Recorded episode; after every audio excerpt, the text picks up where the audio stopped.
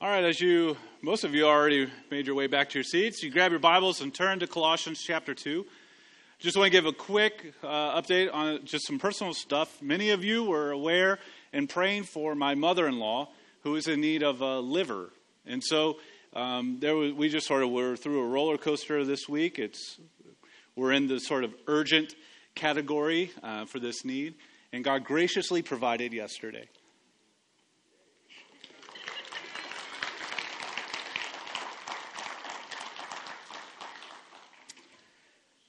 As is expected, uh, my mother-in-law is in the ICU, so that was expected. I, you know, I guess it's not every day that you get a new organ, so um, so to the ICU she'll be for a while. But so far, successful and recovering, incredible, amazing. God's common grace and modern medicine is amazing. So we are rejoicing. I know that there are many other rejoicing uh, stories or heavy ones that we can be praying for and continue to pray for. But I know that uh, this was easy for me to just update us as a whole collectively where we're at. So, uh, long road ahead. Uh, keep praying, but incredible uh, grace of God. All right, that said, let's look at Colossians chapter 2. We're going to read verses 8 through 10. Colossians 2 8 through 10. See to it that no one takes you captive by philosophy, empty deceit, according to human tradition, according to the elemental spirits of the world, and not according to Christ.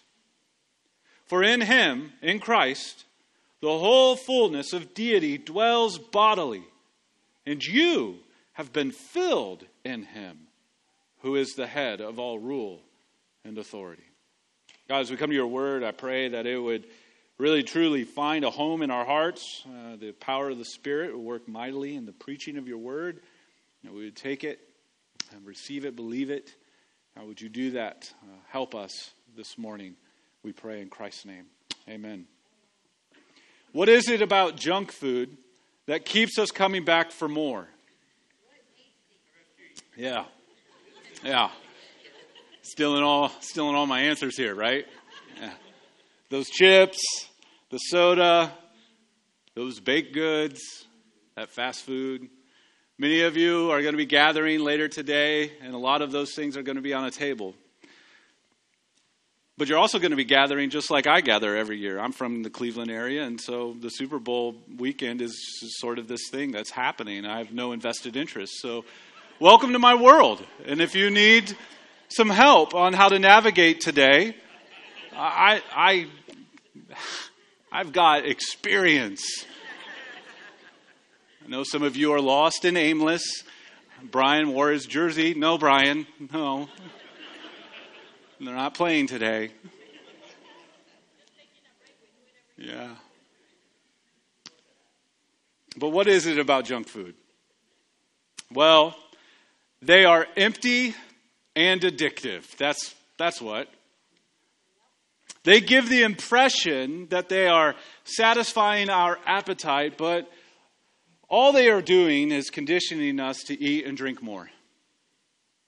The irony is that they don't actually satisfy us.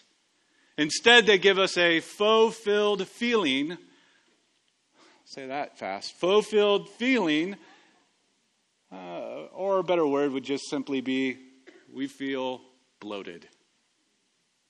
I'm going to run with that image today, so you're going to have to just camp out there with me. We're being scammed when we down a sleeve of thin mints. or kill a bag of Doritos. Or drink way too much soda. We're, we're being scammed. And we usually feel awful later, physically, but emotionally with ourselves. What we eat impacts how we feel, which impacts what we eat. You know this. What we feel impacts how what or what we eat impacts how we feel and what we feel impacts how we eat. And so it is spiritually. And that's what the Colossian church was experiencing. They were experiencing junk food. Junk food infiltrated their balanced diet. False teachers were bringing in something other than Jesus, were giving them spiritual junk food. And just as the Colossians were seeing and Paul was instructing, so we can experience similar things. Any, th- any kind of teaching that is directing our attention off of Jesus, ever so slightly, whether it's major or minor, doesn't matter, they're all major at that point. If it's taking us off Christ, it's like junk food and it makes us feel bloated and gross. Gospel teaching that is fixed on Jesus is like a warm, home cooked feast. It fills and it satisfies. And so, the, the imperative for us, the challenge to us is are we going to be a church? Are we going to be a people where we take extra care to be a church where we offer everyone the home cooked, warm feast of Christ.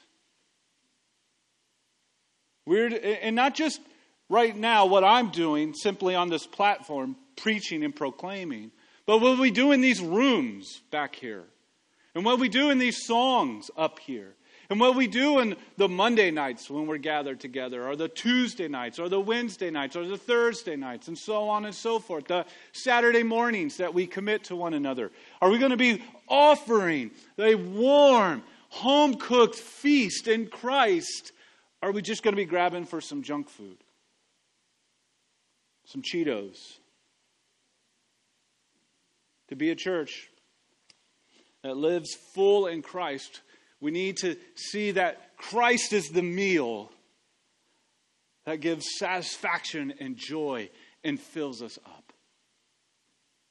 And that we would be so eager to, to wait at tables so that others would come to join that meal too. That's my hope for us as a church family, is that we joyfully feast on Christ and make it a place where others can come to the table. There's space around the table for them to feast to. And so let's consider that uh, together this morning through these three verses. What it looks like to be living full in Christ. Not bloated, but full. Like that, that feeling you get when you eat a good meal. To be that kind of a church, living full in Christ, we need to see a few things.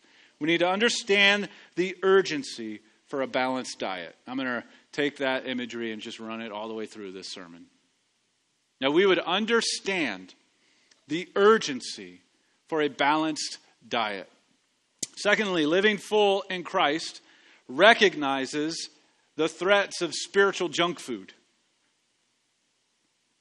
Recognizes the, the threats of spiritual junk food. And then, thirdly, living full in Christ relishes I was just trying to find all the right kinds of like words to bring that out.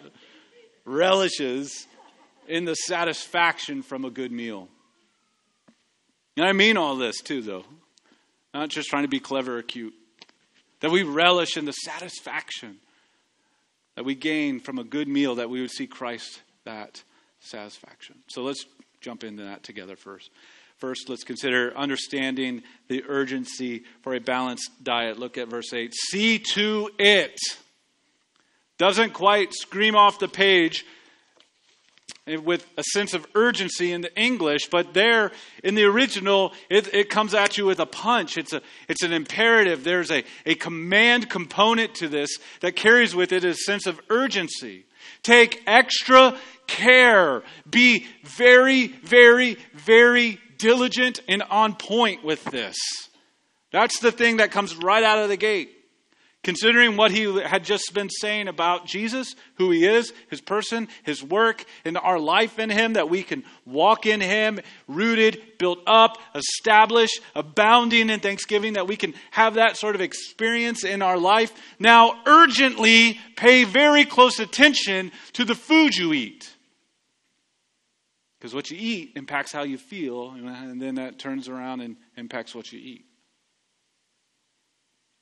So, on the heels of what he says there in verses 6 or 7, Paul pivots with this imperative that stresses the importance of a healthy, balanced diet in the life of a Christian. and in the culture of a church. If we want to walk in Christ rooted, built up, and established, then we need to take extra care to know what that looks like for our lives. And then verses 8 through 10 emphasize what it does not look like. And verses 6 through 7 give us a recipe what it does look like. So we need to take extra care to have the necessary ingredients the necessary ingredients to have a balanced meal, a balanced diet in our lives, so as to grow up and mature in a healthy way in Christ as individuals and as a church. And so the ingredients that we've seen already in Paul's letter to the Colossians are there's a Christ centered understanding of the whole of Scripture. That the Bible that you are holding is bound together, it is unified together in the person and work of Christ that he is the culmination of all that God is doing, was doing, and will do. It all is directly in line with who Jesus is. He fulfills all of those things that we read about in the Old Testament the pictures and the people and the places and the promises and the prophecy they all find their fulfillment in Jesus. And his message, then, the message, repent and believe, and you will be saved goes out from the person and work of Christ who invaded time and space and did what we couldn't do to overcome what we couldn't overcome, to rescue us to something we could never gain on our own. That message of the gospel goes out to the very ends of the earth that there isn't any nationality, any ethnicity, any place that isn't impacted by this glorious good news of the gospel. And that there would be then one great and glorious day when all peoples from all places would be worshiping Christ in glory. And this is this full, total picture of the Bible.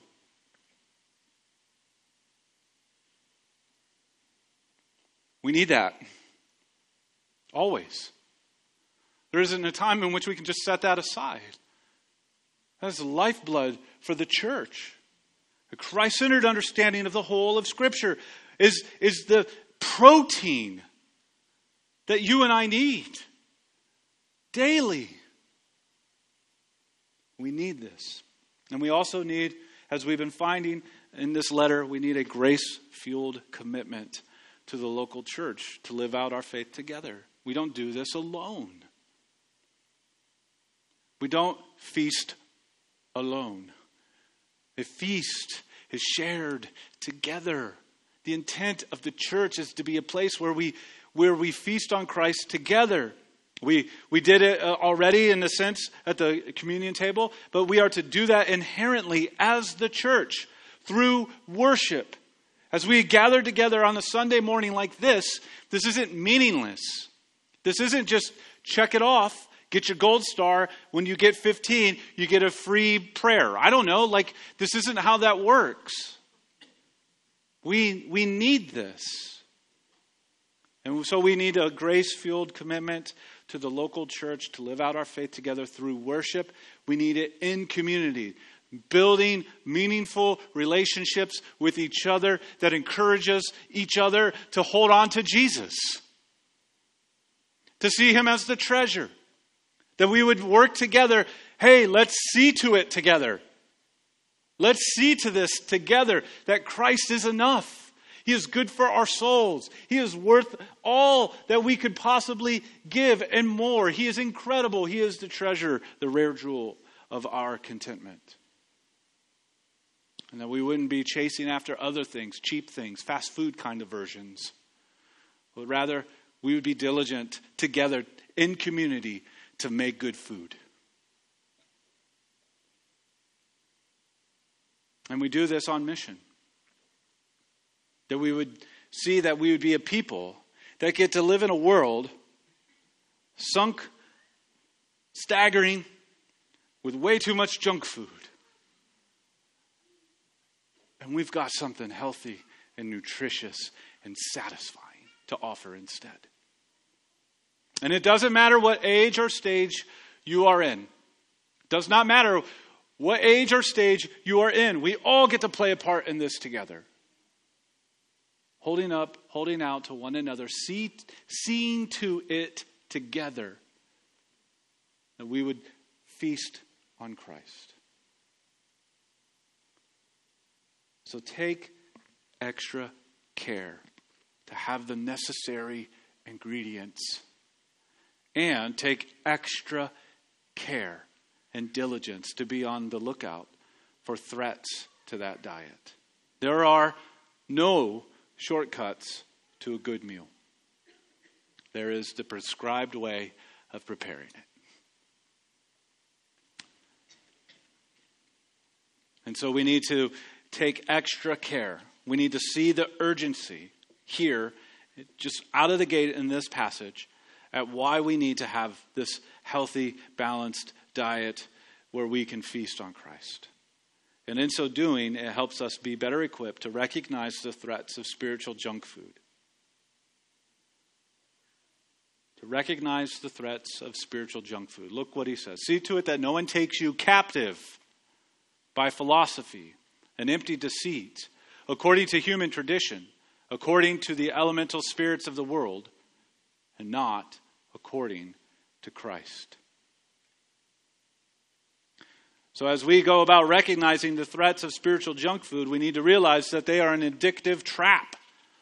They are an addictive trap. The things that Paul is warning the Colossians, and then God is using his word to warn all the church in all ages and stages about, is the addictive trap that spiritual junk food is.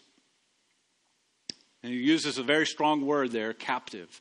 See to it that no one takes you captive captive. Same word that you would use for about smugglers running off with the treasure. I'd say booty, but there's probably too many 10 year old boys in this room right now. You're welcome. Smugglers running off with the treasure. That's what this is. That's what the warning is. See to it that you don't get run off by smugglers, addicted to something else. This is a serious threat Paul is dealing with. That means someone wants to steal your attention and your affection away from Christ. That's what's going on. Infiltrating in the church in the early stages, and really all of the stages, that there are these things infiltrating the church, wanting to steal your attention and your affection from Jesus. To just diminish his luster a little bit in your eyes so as to catch you with the sparkly image over here to offer you an easier meal than the one that it takes time and prep to make and to understand and to wrestle with and taste and savor. Just a, a little diminish of how great Jesus is, so as to steal away your attention and your affection, and in so doing, gaining your life.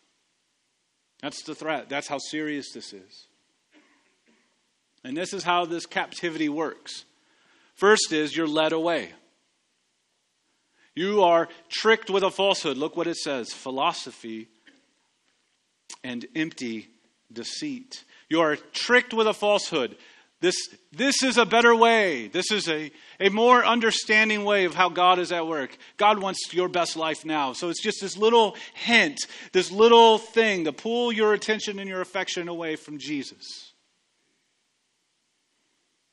So you are led away, and when you're led away, you are then, secondly, put under subjection. You are subjected under it. This thing that lured you away with a falsehood, offering you a better way, then becomes an oppressive master over you.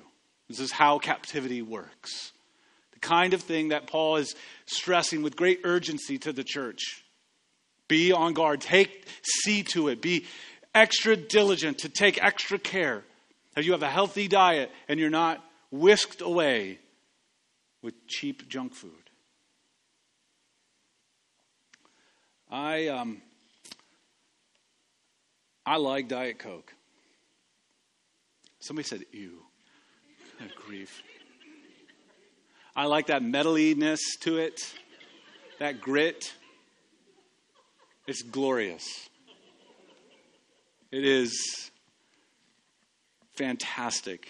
And if I drink one, I want to drink more, right? Because it's because it's just chemicals tricking my brain to come back for more. And what do I do? I go back for more. If I start, if I, I can go long amounts of time without drinking Diet Coke. I can go weeks, months, years. But then you have one, and it's just like all that's gone. Give me the two liter and a straw.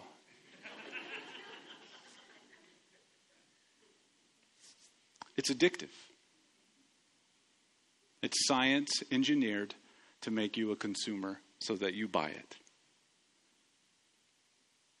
I'm whisked away. I'm tricked with a falsehood. It's not satisfying my thirst. I'm actually more thirsty. That's the point.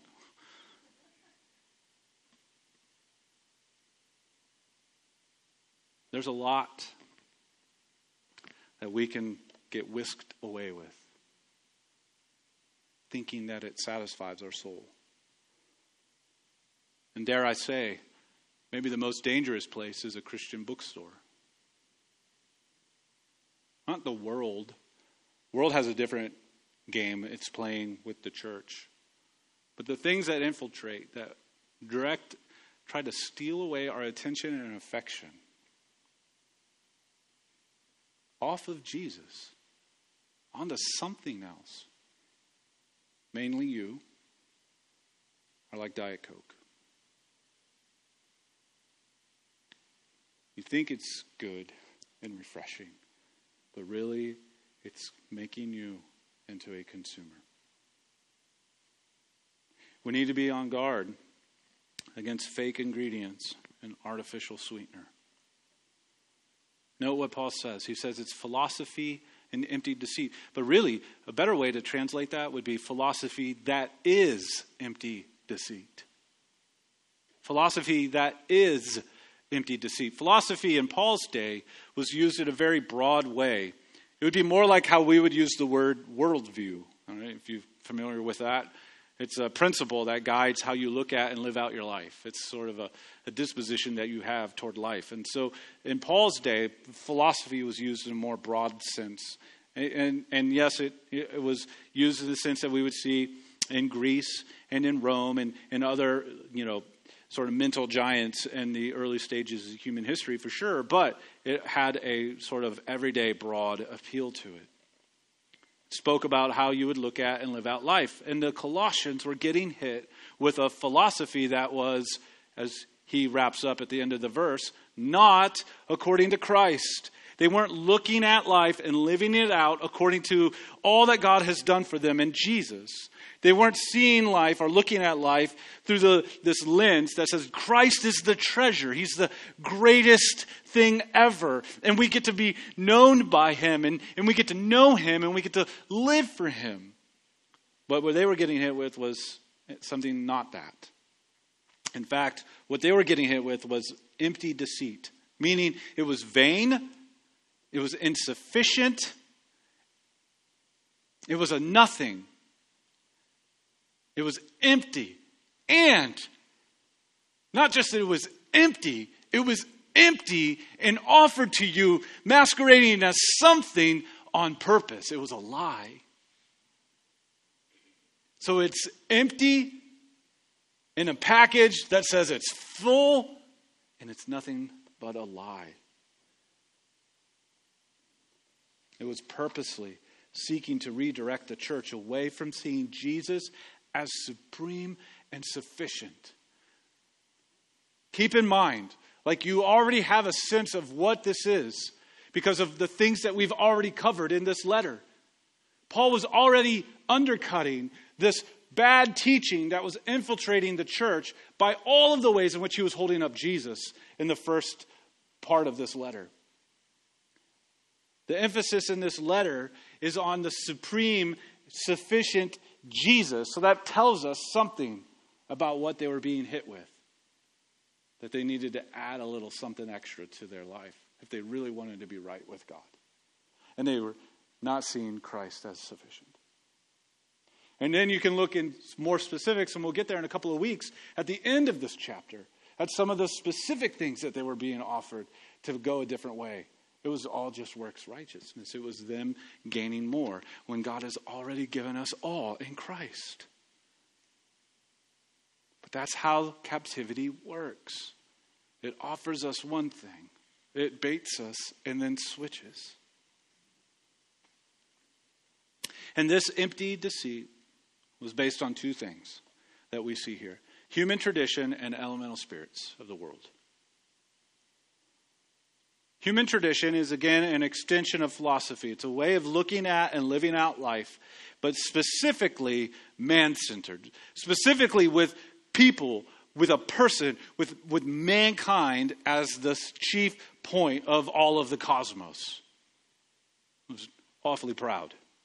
Starts with man, broadly speaking, as the main thing, and takes that and projects it on God and, and says to God, this is what it looks like to have a right relationship. It's all backwards. It's all inevitably works righteousness. That you have to contribute a level of good works or specific works in order to gain favor with God. And all of that sort of effort is like eating too much junk food or too much fast food. It just leaves you bloated and dis- with discomfort from a painfully high amount of empty spiritual carbohydrates. Told you I'm going to run this all the way through. That's what it does to us. When we think we contribute a level of something to gain favor with God, all we're doing is gaining that greater spiritual bloated feeling.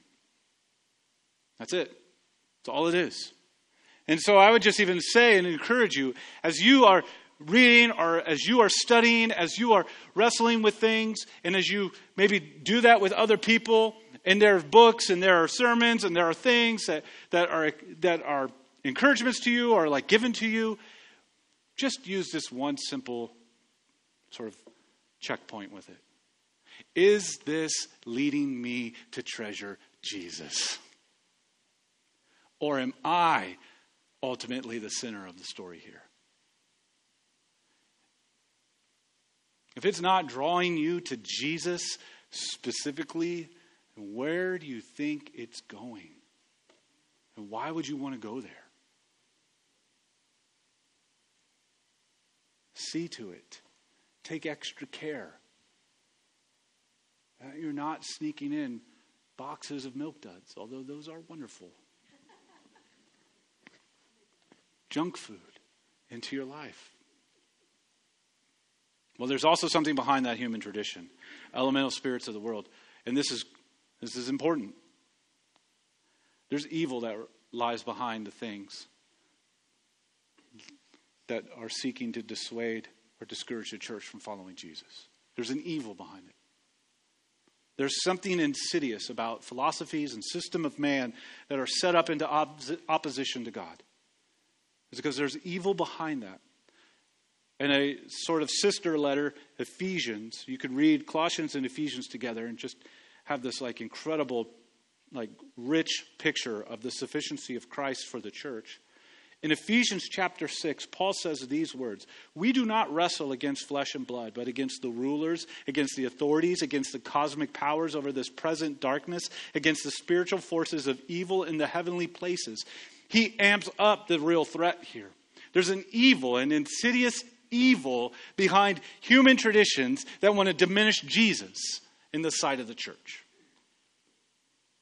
That is the threat here.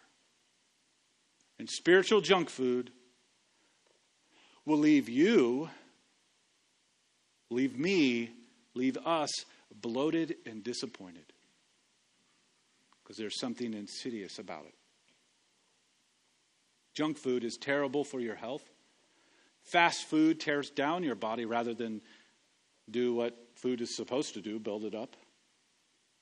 And junk food, bad food, gives you the impression of filling you up, but it's really a false one.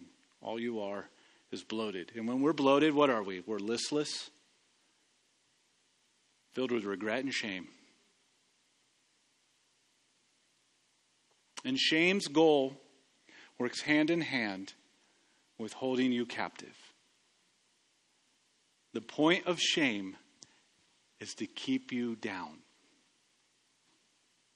God will never shame you because his goal is not to keep you down, but to raise you up in Christ. So if you feel shame, that's not of God. God does something that might initially feel like shame. It's called conviction. Cuts to the heart, speaks truth to where we need to hear it, but conviction has a restoration in its aim. Shame does not. Conviction wants you restored, raised up. Shame wants you sunk down and waterlogged. So when we feel spiritually bloated, that we're demanding God operate on our way, we need to know that there's evil behind that, there's evil in our hearts, and the shame that is associated with that is to keep us in that trap, going back to the Diet Coke again and again and again. But God wants to bring conviction so as to bring restoration. Shame is not what he does, shame is what he takes, shame is what he pays, shame is what he rescues you from on the cross. Shame is not what he gives you. That is the danger. We need to recognize it. These are threats. Instead, we need to relish. We need to relish in the satisfaction from a good meal. And look what he says in verse 10. And you are at the in verse 9, excuse me. For in him the whole fullness in Jesus, the whole fullness of deity dwells bodily. And you have been filled in him who is the head and rule of all rule and authority. Christ is the real stuff. He is the real feast. He is the real ingredients. The whole fullness of deity dwells bodily. And we've actually heard this already in this letter. We've come across this in verse 19 of chapter 1. Verse 19 of chapter 1 says, For in him all the fullness of God was pleased to dwell. So we're already treading over ground that Paul has been working on in his letter. And, and, and so we need to know that Christ is the, the real deal. He's the real stuff. He's the real meal. It does not mean that God's presence is merely in the person Jesus. But what that means, this whole fullness of deity dwells bodily, means that all that God is dwells in Christ. I'm going to say that very, very slowly again. All that God is dwells in Christ. And so when you are in Christ, when you know Christ, you have all of God. You are not sort of on this sort of like outskirts, probationary period. To have Christ is to have all of God. And this is what he offers you. And this is what fills you. This is what satisfies you. This is what radically rescues you. This is what changes the way that you look at life and live it out. This brings hope where you are waterlogged with shame. This brings strength where you are weak and broken. This is the fullness of God in bodily form. It is all of God for you. One theologian said this It is not merely God likeness that dwells in Christ, but actually the divine nature itself. You are lacking nothing when you have Christ. Nothing. You have it all. And Christ, a friend of mine said it this way once Christ is not a bigger version of you. He is something wholly and totally different. He's God. And when you have Christ, you have God. You have the meal. McDonald's is not calling you on the way home. Go back to your crock pot that's been working all day. Enjoy the aroma and the flavors and the feast of it. Skip the nuggets.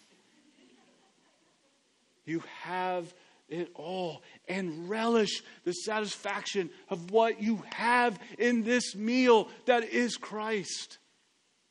Do you know how good? Taste and see that the Lord is good. Do you know how good He is? Do you know how good grace tastes? That's the real stuff. There's no artificially enhanced sweetener in the gospel. This is pure cane, natural sugar.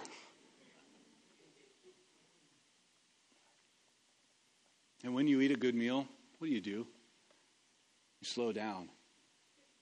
And you experience it, right? What do you do with those nuggets? They're gone before you ever get home. Just jam them into your face. Oh no, but when it's a good meal, you savor those flavors, don't you? And you're usually eating it with somebody, right? Or with family, with friends. There's fellowship associated with it, isn't there? There's a satisfaction. This good food makes a heart happy. So it is with Christ. And when you eat that good meal, you don't feel like you're indulging. That's what you say when you kill the Dorito bag, right? You're indulging.